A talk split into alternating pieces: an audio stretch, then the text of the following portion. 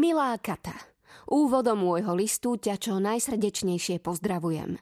Ak čítaš tieto riadky, znamená to, že poštový holub dorazil a moju správu ti odovzdal. Som na exotickom ostrove. Je tu nádherne. Musíš za mnou prísť. Čakám ťa. Tvoj kameraman. PS. Nakreslil som ti mapu.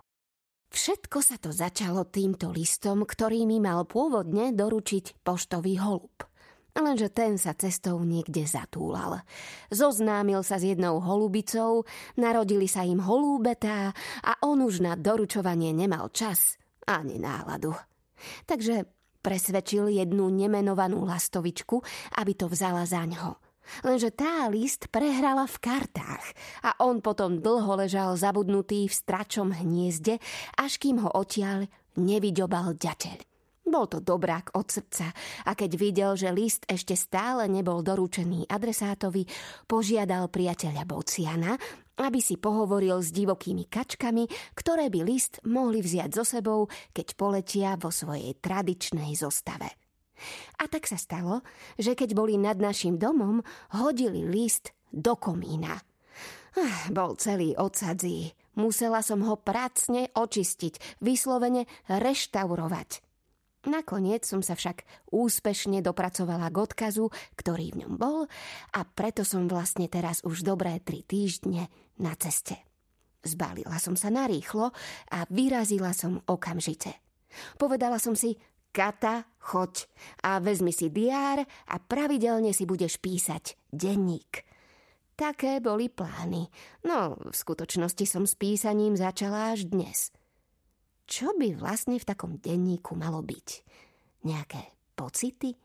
Zážitky alebo čo? Mm, ja vlastne ani neviem. Možno by som si mohla zapísať, čo som si zobrala so sebou. Aspoň to bude pekne pokope spísané a môžem si priebežne kontrolovať, či som niečo nestratila. Hej, to je dobrý nápad. Deň 18. Vietor sa obrátil a moja loď konečne nabrala správny smer. Teda, aspoň dúfam, že je to tak. Pokazila sa mi totiž ručička v kompase a podľa hviezd na nebi sa orientovať nemôžem.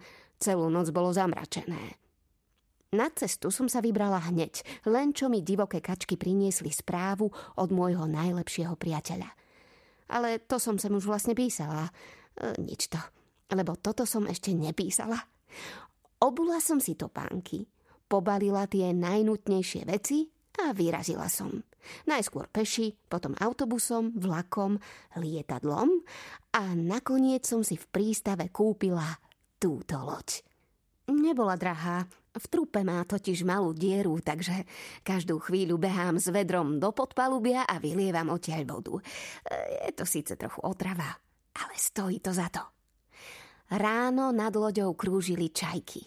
Zniesli aj nejaké vajíčka, takže na raňajky som mala praženicu z čajčích vajec. Bola celkom dobrá, ale hodilo by sa k nej čierne korenie. To som si so sebou zabudla vziať. Nič to.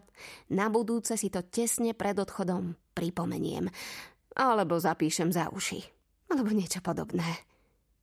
Ak sú tu čajky, nemala by tu byť niekde aj pevnina? Podľa mňa mala. Zvláštne je, že ju nikde nevidím. Všade, kam dohliadnem, je len šíro šíra voda. Všimla som si, že more na obzore vyvoláva pocit zaoblenia zeme. Teda aspoň mne to tak pripadá. Pred malou chvíľou vykuklo slnko. Nasledujem ho. Určite ma dovedie k sopke, ktorú už tak dlho hľadám.